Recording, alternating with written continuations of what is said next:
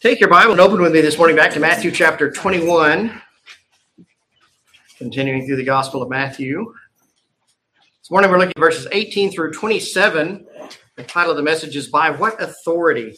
What we find in our text this morning, two more occurrences where Jesus has come now through the triumphal entry into Jerusalem, being hailed by the Galilean crowd traveling on the pilgrimage to Jerusalem for the Passover as the Messiah, as the Son of David, as King, and as Savior. And as he entered the city, of course, those in Jerusalem would not accept that he was who the crowd was proclaiming him to be. They were troubled. And so Jesus moved in then to the temple and cleansed it, overturned the money changers' table, and chased them out to purify the temple. Two other things happen here to assert his messianic authority in Jerusalem. You'll remember now, we are into the last week of his life, the week that we have entered into in Matthew 21. By the Friday of that week, Christ will be being crucified. So he, he has put it into high gear as far as confronting the religious leaders, the chief priests, the scribes, and the Pharisees. And he's going to continue to escalate that all the way to chapter 24, where he's going to continue to call out the false religion, the twisting of the truth, the rejection of the truth about who he was and what he had come to do. This morning in our text, we're going to see that he curses a fig tree, and we'll get to see the explanation for that. And he's also questioned about by what authority he's doing these things. The chief priest basically come to him and say, Wait a minute, you're a prophet from Nazareth. You're not under our jurisdiction. We didn't give you the authority to do this. By what authority do you even claim to make these claims? And Jesus is going to answer their question with a question. But we start, starting in verse 18. In the morning, as he returned to the city, he was hungry. And seeing a fig tree by the road, he came to it and found nothing on it but leaves, and said to it, Let no fruit grow on you ever again. Immediately the fig tree withered away. And when the disciples saw it, they marveled, saying, How did the fig tree wither away so soon? So Jesus answered and said to them, Assuredly I say to you, if you had faith and do not doubt, you will not only do what was done to the fig tree, but also if you say to this mountain, Be removed and be cast into the sea, it will be done. And whatever things you ask in prayer, believing, you will receive. And we've got a curse here, but we've also got a promise. We've got a negative followed by a positive. And this comes from the basis that Jesus, early in the morning now, remember this is the week of Passover, this is early springtime. The fig trees in this region would not have been bearing fruit yet unless there was some early fruit. Now, what we have to understand from the text is Jesus looks at the fig tree, he's hungry, he tries to find a fig on it, and there's not a fig to eat, so he curses the fig tree. Uh, we wonder why that happened because Mark, in his account, says, seeing from afar a fig tree having leaves, he went to see if perhaps he could find something on it. When he came to it, he found nothing but leaves, for it was not the season for figs. And we immediately begin to wonder what Jesus is doing here because it's not fig season. So why did he expect to find figs and why did he curse the tree? Not the tree's fault. It's not fig season, but he curses the tree. Well, what's interesting is the way it's explained that he found a tree with leaves. And the word to describe leaves there is not just a few leaves. This was a big fig tree. Fig trees in Jerusalem, around Jerusalem, can grow up to 20 feet high and 20 feet across. This is a big, leafy fig tree. And that's the problem. Because you see, when a fig goes into fruit production, it drops most of its leaves. And so the figs will start to grow. And then as the figs grow and ripen, the leaves grow out again. And so if you find a fig tree with a lot of leaves, that's a sign that there's early fruit on that tree. It should be bearing fruit.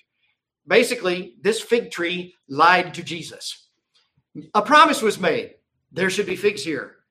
You're hungry. You're traveling back between Bethphage and Jerusalem on a daily basis now. You're up early in the morning. You probably didn't get breakfast. You're coming, you see a fig tree, and Jesus, it says he was hungry. He was a man, proof of his humanity. He's hungry. So he thinks possibly this fig tree has figs, but it doesn't. Now, we also know, by the way, that this is fulfillment for prophecy. This isn't just Jesus being disappointed that a fig tree didn't have a fig. Yes, he was hungry, and yes, he had reason to curse the tree because there was a promise without provision. There was leaves, but there was no fruit. But as Jesus curses the fig tree, We learn in the next paragraph that he's teaching us a lesson about faith and about prayer. But even before we get there, we look at the real reason for the curse on this tree. See the leaves here representing Israel, outward religion. Everything looked right with God. If you can imagine, this week in Jerusalem would have been the most religiously fervent week of the year. Pilgrims had come, they had traveled for weeks to come to Jerusalem to get ready for this week, for that Friday, for the sacrifice of the Passover lambs at the temple. This was the biggest attended feast of the year in Jerusalem for Israel. So here all these people are, and if you were to walk through the city, you would think that religion abounded, that everybody was there to worship God. But the reality is, as is signified by the fig tree, Everything on the outside looked great, but there was no fruit. The tree was barren, no fruit at all to be found. Now, as Jesus then curses the tree, people say, well, Jesus is acting a little bit out of character here. I mean, usually he's using his power to heal, not to curse. I mean, we've not seen him do this before. He actually curses and destroys this fig tree. Now, Matthew presents it as if this all happened immediately. He does say immediately, it means quickly. Mark tells us that he saw the tree, cursed it, and when they came back the next day, it had completely withered and died. Now, the point was whether it was instant or whether it took a day, that's a fast time for a bushy, healthy tree to completely wither and die. To the point that the disciples marveled, they were amazed. They said, How did that happen? They heard Jesus curse the tree and then still said, Why did that happen? Listen, if God's word condemns something, don't be surprised when you do it and bad things happen. Sin has consequence. God's word means something. When Jesus cursed this tree, the tree was cursed. Let no fruit grow on you ever again. And immediately the fig tree withered away. This is not Jesus acting out of character. In fact, this is Jesus acting very much in line with the Old Testament prophets. Old Testament prophets were doing things all the time that were considered shocking and out of character. Always they did it at the direction of the Lord to draw attention to a lesson that needed to be learned, to a point that needed to be made. Isaiah, Isaiah experienced this in a rather dramatic way. I am glad I am not the prophet Isaiah. You are glad I am not the prophet Isaiah. In Isaiah chapter 20, he was given a command by the Lord to give a sign to the people, and the sign was that he was supposed to remove the sackcloth from his body from a time of mourning, take his sandals off, strip naked, and walk barefoot around the town for three years. As a sign that Israel was going to be stripped and exposed before the world because of their sin. In Ezekiel, Ezekiel was actually told to eat a scroll he was given a book, a scroll with writing on it, and told to eat it. So he opened his mouth and he says, He caused me to eat the scroll. He said to me, Son of man, feed your belly and fill your stomach with this scroll that I give you. So I ate it, and it was in my mouth like honey and sweetness. So here he is eating a scroll. Now, that, that, that would be like me trying to make a spiritual point by eating my Bible in front of you this morning. I'm not going to eat my Bible. Don't worry. We also have in Ezekiel the word of the Lord came to me, saying, Son of man, behold, I will take away from you the desire of your eyes with one stroke. The Lord was going to cause his wife to die. And he was told that he couldn't mourn and that he couldn't weep, that he should, couldn't show any outward sign of grief over her death. He was to go about as if everything was completely normal and not sorrow as God accomplished that. To make a dramatic point to the people about how they were treating the devastating truth of their sinfulness. They were pretending like it didn't matter, like it didn't grieve them, like it grieved God. So the Old Testament prophets would do this all of the time.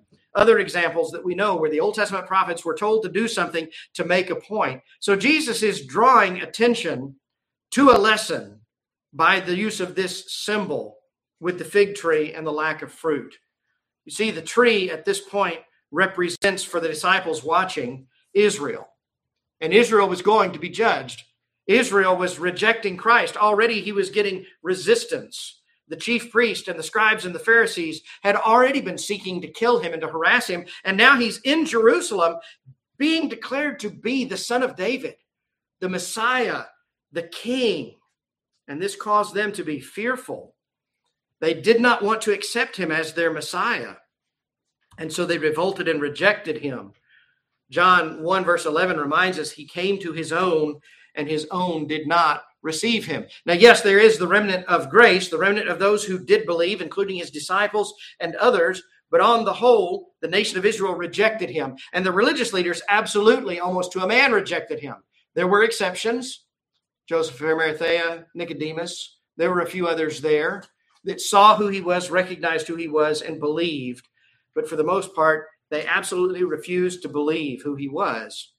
When he came looking for fruit, we have this analogy that runs through the scripture. God started in Isaiah chapter 5, and he said, I was preparing a vineyard, and I planted the vineyard. I got all the weeds out. I prepared it. I built a wall. I got the best seed, and I planted. And when it came time to harvest the grapes, the grapes were wild.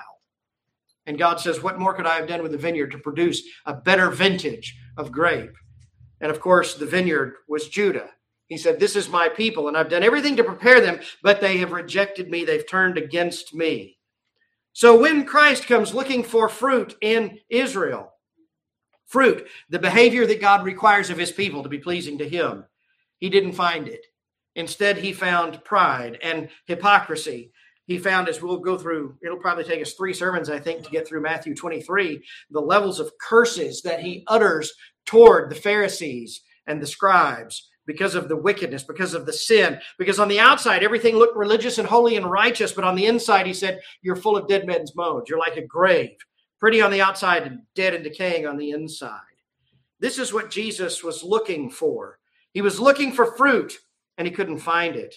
We know this, by the way, from the next parable to come in verses 33 through 46. There's another parable of a vineyard. And one verse specifically there in verse 45 where it says now he's talking about the chief priest and the scribes. He's talking about the fact that there's a landowner, he's got a vineyard. He sends a servant to check on it, and they beat the servant, chase him away. He sends another one, and they kill him. And finally, he sends his son to find out what's going on. And they kill his son and take over the vineyard completely. And as Jesus condemns that, verse 45 says, Now when the chief priests and Pharisees heard his parables, they perceived that he was speaking of them. You remember, he usually spoke in parables to conceal the truth. Well, here a little bit of it gets revealed, and it dawns on these religious leaders that Jesus is condemning them for what they've done with the people of God, with the truth of the covenants, with the promises that God had given. We also see this in Old Testament lessons throughout the Old Testament that actually some of them refer to a fig tree and to the fruitfulness of a fig tree. In Jeremiah 8, it says, For they have healed the hurt of my daughter of my people slightly by saying, Peace, peace, when there is no peace. The chief priests were saying, Everything's all right. God has a wonderful plan for your life. God wants you to be healthy, wealthy, and wise, and prosper, prosperous. And God doesn't want you to suffer. And if you'll just have enough faith, everything will be wonderful. He goes on and says, Were they ashamed when they had committed abomination? No, they excused sin. They were not at all ashamed. They didn't even know how to blush. Therefore, they shall fall among those who fall. In the time of their punishment, they shall be cast down, says the Lord. I will surely consume them, says the Lord. No grapes shall be on the vine, no figs on the tree. The leaf shall fade, and the things I have given them shall pass away from them. God says, because of their sinfulness, He's going to judge them. In Hosea chapter 9, he says through the prophet Hosea, I found Israel like grapes in the wilderness. I saw your fathers as the first fruits on the fig tree in its first season but they went to Baal Peor and separated themselves to that shame. They became an abomination like the thing they loved. Ephraim is stricken, their root is dried up, they shall bear no fruit. Yes, were they to bear children, I would kill the darlings of their womb. My God will cast them away because they did not obey him, and they shall be wanderers among the nations. The difficulty that we find, Paul expresses it in the book of Romans in chapter 9. He says, What shall we say then? The Gentiles who did not pursue righteousness have attained to righteousness, even the righteousness of faith. But Israel, pursuing the law of righteousness, has not attained to the law of righteousness. Why? Because they did not seek it by faith, but as it were, by the works of the law. For they stumbled at that stumbling stone, as it is written, Behold, I lay in Zion a stumbling stone and rock of offense, and whoever believes on him will not be put to shame. Paul tells us Israel was this close to the truth, But where they tripped, where they stumbled, where they fell was when they realized that the truth was Jesus was who he said he was. And they had already determined to kill him, to do away with him, to hate him, to reject him. He came to his own, and his own did not receive him. Now, that's good news for those of us who are Gentiles in the nations, right? Because then the gospel came to the whole world. Paul says that. Now the gospel's been sent to the rest of the world.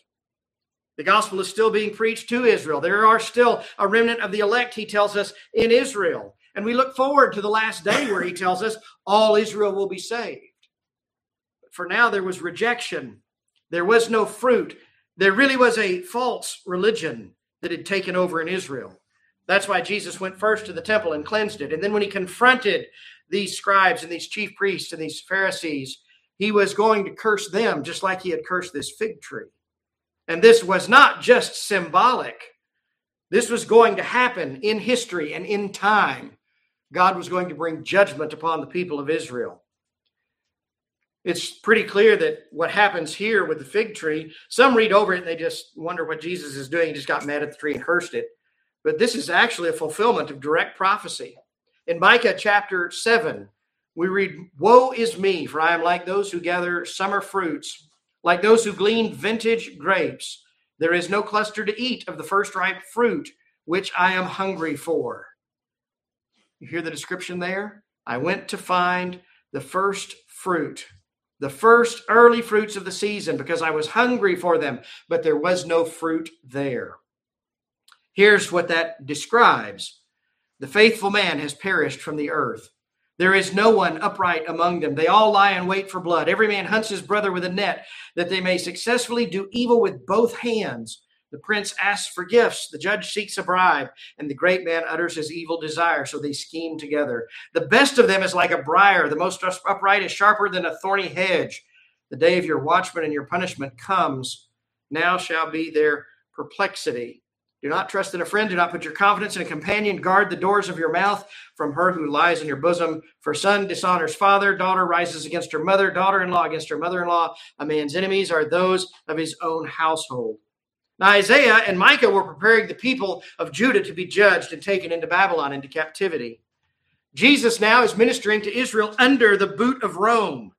And remember, they wanted a Messiah that was going to come and overthrow Rome. And instead, Jesus is denouncing Israel. He cleanses the temple. This is what shocked the religious authorities. The chief priest expected Jesus, if he really was the Messiah, to denounce Caesar, and instead he denounced them. Well, well, the Messiah was to stand against Rome, against the Greek world, against those outside. And instead, he's denouncing as his enemies those who serve God in the temple. There has to be some kind of great understanding. But God, here through Christ, promises that he's going to judge his people for the rejection of his son. Isaiah 34 4 tells us all the host of heaven shall be dissolved, and the heavens shall be rolled up like a scroll. All their hosts shall fall down as the leaf falls from the vine, and as fruit falling from a fig tree. Hosea 2:12 says I will destroy her vines and her fig trees of which she said these are my wages that my lovers have given me so I will make them a forest and the beast of the field shall eat them. God says everything you have been given is going to be taken away. You're going to be judged. Joel 1 7 says, He laid waste my vine. He ruined my fig tree. He has stripped it bare and thrown it away. Its branches are made white. This is the judgment that's coming. Now we see the curse and we see how horrible that is, and we know how that is going to be discussed over the next several chapters. And eventually, he describes the fulfillment in Matthew 24, and we see the fall of Jerusalem in 70 AD as the Romans come in and the very temple that Jesus cleansed, they tear down brick for brick to the point that only a small section is left standing still today. But out of that curse, Jesus brings a promise to his disciples because his disciples saw it and they said, How did the tree wither so soon? So Jesus answered and said to them, Assuredly I say to you, if you have faith and do not doubt, you will not only do what was done to the fig tree, but also if you say to this mountain, Be removed and be cast into the sea, it will be done. And whatever things you ask in prayer, believing, you will receive. On the other side of this curse, because of no fruit, Jesus turns it around to make a positive and teaches disciples how to pray. He says, You you think it's amazing that I cursed this tree and it died in a day? You're going to be able to do even greater things than that. What greater things? Everybody says, Ooh, that means God's going to give us the power to do miracles and do all sorts of things. Listen, I heard, I heard a preacher, I use that term loosely, this week, who actually claims to have inherited a spiritual gift from one of the spiritual forefathers of the health, wealth, and prosperity, name it, claim it, word, faith movement. And he said that God, in order to demonstrate his power to this preacher and show his anointing, commanded him to create a squirrel out of nothing. Squirrel! So he claims that in a park, sitting on a bench, he commanded in the name of Jesus for a squirrel to materialize, and it did at the foot of the tree. And then before he could take a picture of it, it disappeared. Convenient. He was issued a challenge. Justin Peters challenged him and said, Next time you call a squirrel into being out of nothing, hit record before you command it to come out of nothing. We want proof. Now, what's the point? The point is, he says, anything that God tells us we can do above and beyond what Jesus did, that means we can do whatever we want. You want a pet dog? Call it into existence. You want this? You want money in your bank account? Call it into existence. You can try all day long, folks. You're not going to get anywhere. Now, the point is, my problem is, I don't need to create squirrels from nothing. I've got enough of them on the bird feeder as it is. We don't need more squirrels in the world. We need more faithfulness in the world. We, we look and we see the errors. We see that people are crazy. But Jesus makes a point here. When he tells them, You're going to be able to do things greater than what I've ever done, he's not talking about ability to curse fig trees or even to make a mountain jump in the lake. You understand that doing this for us is just like our salvation. For us, it's impossible. Jesus says, through the power of faith and prayer, you can see the impossible accomplished. And the way he describes it here is not that you're going to do it, but it's going to be done through you, with you, and to you. As you believe God, he can do greater things with you than cursing fig trees and telling mountains to jump in the lake. God can do the impossible. And you all have experienced this. If you followed Christ for more than a few weeks, you know He's already done something impossible. He gave you new life and a reconciled relationship with Him. And from our point of view, that was impossible. There's nothing we could do to buy it, to earn it, to win it, to be good enough. People say, well, God on that day is going to take all my good and stack it up on the scale and all my bad on the scale. And here's what you miss all you have to put on the scale is bad. There is no good. Our righteousness is a filthy rag. Thankfully, the righteousness placed on the scale on that day is the righteousness of Christ, and it obliterates all of the evil we can do. It's His righteousness that matters, it's His power that matters. Christ calls them to have faith to see God do the impossible. You know this. We've got people that we know in our church who are still alive who the doctors say shouldn't be, right? Why? Because we prayed and God answered. Because we went in faith and petitioned. And God is gracious and merciful. Sometimes I think we miss how eager God is for us to ask, and He will answer. He will demonstrate his power. The faith that Jesus talks about here is practical confidence in God's power and his willingness to respond. It's not faith in my ability to have faith. It's not even faith in my ability to pray a powerful prayer. I loved it that one, one old time evangelist said that the strongest, most powerful prayers ever uttered in public were short and to the point, and they came from hours and days and years spent in private prayer in the prayer closet. So many people like to pray eloquently and at length. You know, the prayers in the Bible that God calls powerful are short and to the point with just a bare faith. You realize Isaiah on Mount Carmel or Elijah on Mount Carmel challenging the prophets of Baal. When it's his turn to call fire out of heaven, prays a 63 word prayer and didn't even mention the word fire. He just asked God to show himself to his people. And the fire came and fell and consumed everything, and the people fell on their faces before God. There was revival, and then the drought broke. A powerful prayer, the effective, fervent prayer of a righteous man avails much. It's a practical confidence, not in my ability to pray. We have to understand there are times we can't pray. There, there are times we can't put it into words. And then aren't we glad that Jesus is interceding for us and the Spirit is groaning along with us so that we are being prayed for before the throne of grace by the Son and the Spirit to the Father. So if you don't know what words to put it in, you know what? Just tell him, I don't have the words. He knows. And he still hears and he answers. This is a, a faith that expects God to respond, that comes and asks and petitions.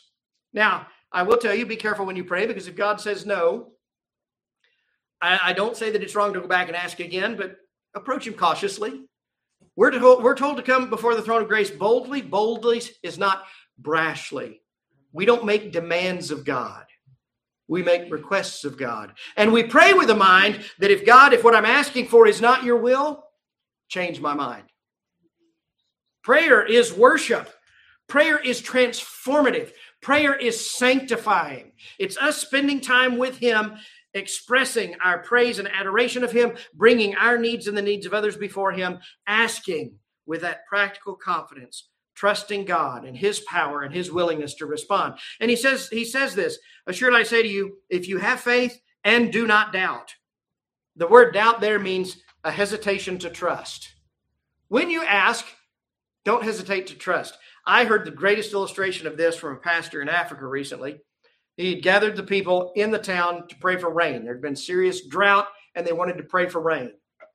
And the lesson that he derived from calling the church together to pray was that when they all came to pray, on the day they came to pray for rain to break the drought, only one church member brought an umbrella. And he said, Well, wait a minute. If we're coming together to pray for God to break this drought and send rain, why did only one person, and that was a child, bring an umbrella? And there you see the faith like a child.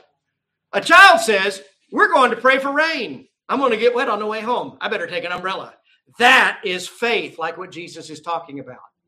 To ask expecting the answer with no doubting, with no hesitation to trust. What, what, what, did, what in our minds would ever lead us to hesitate to trust God? Please tell me one time in all eternity God has not been faithful. God has failed. God hasn't done what he said he was going to do. One instance. There's no instance where God has failed. You know why we hesitate to trust him? Because our faith is misplaced because we trust ourselves. We think we know better. How, how often have we prayed for something, all the while praying and asking, doubting? It's the prayer meeting in the book of Acts. Lord, get Peter out of prison. So God sends an angel to do it. And Peter knocks on the door. Rhoda comes to the door. Who is it, Rhoda? It's Peter. No, it's not. He's in prison. We're praying for him, remember? And we laugh at that, but isn't that how we pray? We ask God to do something, but we hesitate, we doubt, we don't believe He will. We wonder if maybe He's withholding something. We ask God why. Now, I'll tell you, it's not wrong to ask God why, but check your attitude when you do. Don't question Him. You can come and ask, but don't ever question Him. What I like about this too is when Jesus is talking to the disciples here, he said, Assuredly I say to you, if you have faith and do not doubt, you will not only do what was done to the fig tree, but also, if you say to this mountain, be removed and be cast into the sea, it will be done. Whatever things you ask. Every time the word you is there, it's plural. Here's how to remember it. Here's what Jesus really said. Let's translate it. Okay, let's put this in Texan. Assuredly, I say to y'all, if y'all have faith and don't doubt, y'all will not only do what was done, but y'all are going to do even better. You're going to do the impossible. It's plural. This, I think, readily speaks to the necessity of a praying community, not just praying individuals. We pray together in our prayer closets. We should pray together with our families. We should definitely pray together as a church. This is God's people as a praying community coming and agreeing in prayer, expecting God to answer because He is powerful, He can, and He will. To come and in that unity of purpose, bring our request for each other to God. When we do, we're going to see the impossible made possible because really the only thing impossible for sin for God is sin. Nothing else is impossible for him. Who can stop him? Who can say no to him? So we need to ask, we need to believe, we do need to receive. He, t- he tells us there in verse 22 whatever things you ask in prayer, believing, you will receive. This is, as it's been put by some, to ask in Jesus' name. Now, what does that mean? That means if you just tack in Jesus' name on the back of whatever you say, God has to do it. Again, heard another preacher, loosely using the term, who said that he had to go to God, he needed something from God, and so he went to God and said, God, you have to give this to me because you said in your word. We cannot make demands upon God. We bring our request because of what he has said. Now, we do see David doing this. David is all the time reminding God what he said. Well, God, you said, God, you said, God, you said. You know who is really being reminded there? God was not being reminded. David was being reminded. This is the God to whom I'm praying. God, this is what you said. Not to come in to make demands, but to come in to ask and to believe and to receive. To do this in Jesus' name means according to his purpose, his character, and his will. If you ask in Jesus' name, in accord with his purpose, his character, and his will, why would he say no? At that point, it's an easy yes. John 14, in the upper room, Jesus says, Whatever you ask in my name, that I will do, that my Father may be glorified in the Son. If you ask anything in my name, I will do it. You ask in accord with his purpose, his character, and his will. To ask that way means also to pray like he prayed in the garden, to be willing to say, Nevertheless, not my will, but yours be done. 1 John 5 14 says, Now this is the confidence that we have in him, that if we ask anything according to his will, he hears us. So we read God's word, we study what God wants, and we ask God to give us what God wants. This is how we need to learn to intercede. Don't pray for what you want, pray for what God wants, and be open to receive it by faith. Pray for God to show Himself strong, for God to do what He wants. Uh, here, let me let you know a secret. That's what He's going to do anyway. How much better to be cooperating with Him ask God to do what he wants. John MacArthur said this of this verse We have unimaginable power available to us through our faith in Christ. And none of this originates with us. It's because of Christ and who he is and what he's come to do. That's the source of the power. That's the source of doing the impossible. That's the source of the miracle, if there is to be any. It's Christ doing what Christ does according to his will for his good pleasure, always for our good. So, whatever things you ask in prayer, believing, you will receive. We go on then to verse 23. When he came into the temple, so we're back at the temple again, the chief priest and the elders of the people confronted him as he was teaching and said, By what authority are you doing these things, and who gave you this authority? He comes and he's teaching again in the outer courts of the temple, and the chief priests see that he's in there again. Last time he was here the other day, he was turning over tables and chasing out the money changers and the animals. So he's back. And the two questions by what authority are you doing these things and who gave you this authority? Really, they're asking, who do you think you are? You already caused a commotion. You caused a riot the other day. You claimed this was your house. My house shall be called a house of prayer. The crowds are claiming you're a Messiah. The children are saying you're the son of David, and you're letting them praise you and you're letting them say that? By what authority? That's another way for them to say, We didn't say that. We didn't give you permission. Don't ever wait for the permission of a religious leader to speak the truth. If you think you need my permission to preach the gospel, you don't need my permission. God's told you what to do, what to say, and how to do it. My job is to equip you to go do it. So go do it. But here Jesus is, and they asked him the questions, and he answers with a counter question. This actually is a rabbinical way to debate. And in this debate, you would answer a question with a question, and in asking the question, would provide your answer. Have you ever answered a question with a question? This is exactly what Jesus does. Jesus answered and said to them, I will also ask you one thing, which if you tell me, I will likewise tell you by what authority I do these things. He said, Okay, I'll answer your questions, but first I'm going to ask you a question. You answer my question, and then I'll answer your question. The question, by the way, that he asks gives them the answer that they need. The baptism of John, where was it from? From heaven or from men? All this time in the gospel, we see the scribes and the Pharisees coming and trying to trap Jesus with questions and trying to trap him and stump him and get him to where he can't answer. He doesn't know what to say. He turns the tables on them.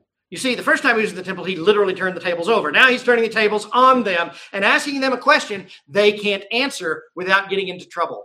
However, they answer this, they're going to get into trouble. The baptism of John. Would they have confessed that John was a prophet? They all went out into the wilderness outside of Jerusalem to watch and to listen to him. When the scribes and the Pharisees came, what did John say to them? Who warned you to flee the wrath to come? What have you come out to see? A reed shaking in the wind? And as he preached, and as the crowds repented, and as they were baptized, the question then is John's baptism. Was this something sent by God, or was it just a device of men? Was John a prophet? Is what he's really asking. Because if John is a prophet, his power comes from heaven. His authority comes from heaven. The power behind the message that he preached was a heavenly message. God had sent him to do this. And here's what we know they asked John, Are you the prophet? Meaning, are you the Messiah? And he said, No, but he's coming after me. He's greater than I am. He's got to increase, I've got to decrease. John was put in prison. John eventually was beheaded. And when Jesus came on the scene, what did they accuse? Who do, you, who do you think I am? They thought he was John. They thought he was Elijah. They thought he was a prophet. What was clear was that Jesus was John's successor. Remember the crowd in verse 11. How did they identify him to the people in Jerusalem? This is the prophet from Nazareth, Jesus of Nazareth, the prophet, the Messiah. This is the one prophesied by Moses and presented as John prepared the way. So within the crowd, there was no doubt that John was a prophet sent from God and that Jesus was his successor. He was to follow John's ministry, pick it up, and make even more of it because Jesus was the one to whom John pointed. That would mean if his power came from heaven, like we think and like we know, if John's power and authority came from heaven, then so did Jesus's. If the chief priests say here, well, yes, he was a prophet and his authority came from heaven, they would by default then be saying, Jesus, oh, your authority comes from God too. We'll be quiet. You know, something hard for religious leaders to do? Be quiet. Just sometimes you just need to be silent in the presence of God and truth. Just stop. But they couldn't stop. But they also knew they couldn't answer from men because they knew he was a prophet. And they knew the crowd listening to Jesus teach knew he was a prophet. And they knew the crowd was there already saying Jesus was a prophet, like John was a prophet. And so now they realize we're not going to have one man in here turning over tables. We're going to have this whole crowd riot on us if we say that his baptism and that authority came from man. Well, we can't say it's from God because then we validate what Jesus is saying. And we can't say it's from man because we fear the crowd and they'll tear us to shreds. So they said what every child has ever said when they know exactly what they did wrong and you find them and you confront them. What do they say? I don't know. What are you doing with your hand in the cookie jar? I don't know. Were you getting a cookie? I don't know. All right, you remember the routine, right? What are you doing with that cookie? I was getting it for you. You know this. I don't know. I don't know. And you know they know. You see that they know, and they see that you know they know. And what do they say? I don't know. Human nature sinful fear. We don't know. What they missed when they say we don't know, again, it says, he said from heaven or from men, they reasoned among themselves, saying, If we say from heaven, he'll say to us, Why then do you not believe him? But if we say from men, we fear the multitude, for all count John as a prophet. So they answered Jesus and said, We do not know. And he said to them, Neither will I tell you by what authority I do these things. In reality, what Jesus is saying is there you have your answer. You know the truth. You know the truth. Them saying they don't know really is them saying, we'd rather not say. We don't want to commit either way because one way is going to affirm that you are who you say you are, and we're going to have to worship you as the Messiah, and we absolutely would rather die than do that. But if we tell the crowd that it's of men, the crowd's going to turn on us and they're going to kill us anyway, and we really don't want to die that badly. So we're just going to play dumb. We don't know. Well, that really is their profession of faith, isn't it? There you have their answer. The answer was they feared men more than they feared God. And that's why they could not accept Christ as who he said he was. They feared men more than they feared God. Now we know the answer to the question where does this authority come from? By what authority are you doing this? Jesus tells us in Matthew 28, doesn't he? As he's giving the Great Commission, what does he say? He tells the disciples, All authority has been given to me in heaven and on earth. This is why we preach the gospel. This is why we have the Great Commission, because Jesus has all authority on earth. Did, did you notice a theme this morning in what we sang? We started with Jesus saves, and we look at all that he saved us from. He saved us from death. He's given us endless life. He's got victory over hell. And then we sang, Oh, worship the King. And then we sang, Jesus shall reign. And then rejoice, the Lord is King. And then worship Christ, the risen King. Here's the point. What did Jesus say by saying he was the prophet? He was the Messiah. He was the Savior. He was exerting the fact that he had come to establish his kingdom on the earth because he is the King of creation. And that's who the chief priest and the scribes rejected. They would not bow to Jesus. And in not bowing to Jesus, they wouldn't bow to God. They thought authority belonged to them as the chief priest. But Jesus tells us all authority has been given to him. There have been debates over the generations over what is called lordship salvation. You understand there's no debate. Jesus is Lord, period. There's no debate.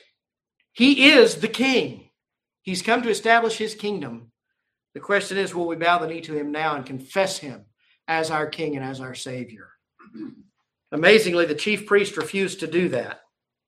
They heard the crowds, they heard what he said, they saw the demonstration of miracles, they listened to him preach, but they refused to accept what he said is true. Now, just because they didn't accept it didn't mean they didn't know it was true. They knew the truth, and that is seen in their rejection. Their solution was then to conspire with the Romans and to find a way to put Jesus to death. The only way they could get out of him being king was if he was a dead king. And rather than bow to him, they were willing to put him to death so that they could have their own way. Peter points it out on the day of Pentecost. And this is how futile it was. This Jesus, whom you took by lawless hands and crucified, this Jesus, God raised up. Why? Because God's will is going to be done. That's why we pray for what God wants. His will is going to be done. And most of that battle that we have in prayer and the questions that we ask are really to get at the heart of who God is, what His Word tells us, and whether or not we can trust Him, whether we can believe Him. I think that too often our prayers demonstrate that we have a puny faith, if any faith at all, because we are praying to the God who created all that is out of nothing by the power of His Word, what is too hard for him? So we ask, believing, and we receive. And then who gets the glory? Well, we do for being brilliant prayers. No, he gets all the glory. That's what he's doing. He's demonstrating his power, his sovereignty, his love, his mercy, his care every time he answers one of our prayers. He is reasserting for us to see and to testify to the world that he is who he says he is, that he is God, and that all that he does is good. Aren't you glad we serve a sovereign God who is good and who asks us to come and to ask, believing without doubting, and he will answer our prayers? So let's pray together. Father, we do thank you for your word this morning, for this demonstration of Jesus' power for the promise of answered prayer. Fathers, we've mentioned this morning, there are so many people who are sick and who are fighting battles, health wise and otherwise. So many for us to continue to bring before your throne of grace. Some we've just started to pray for as things are new, some we've been praying for for years. And yet every day reveals more of your grace, more of your mercy, more of your answer as we pray and Pray that you would do what you want to do so that your name might be exalted. Father, I do pray that you would transform our prayer lives in this week to come. That that time that we spend with you would be a precious time of relationship building, of getting to know you better. The more we know you, the more we can trust you, the more we will trust you. The more of you we see, the more of you we need to see, the more of you we want to see. Father, I pray through these trials, through these struggles, through these difficulties, that you would draw us very close to yourself. Give comfort where it's needed for those who are struggling. Give healing to those who are facing physical ailments, sickness. And Father, we ask that you do it all of this just for your glory alone. Do it to show yourself strong.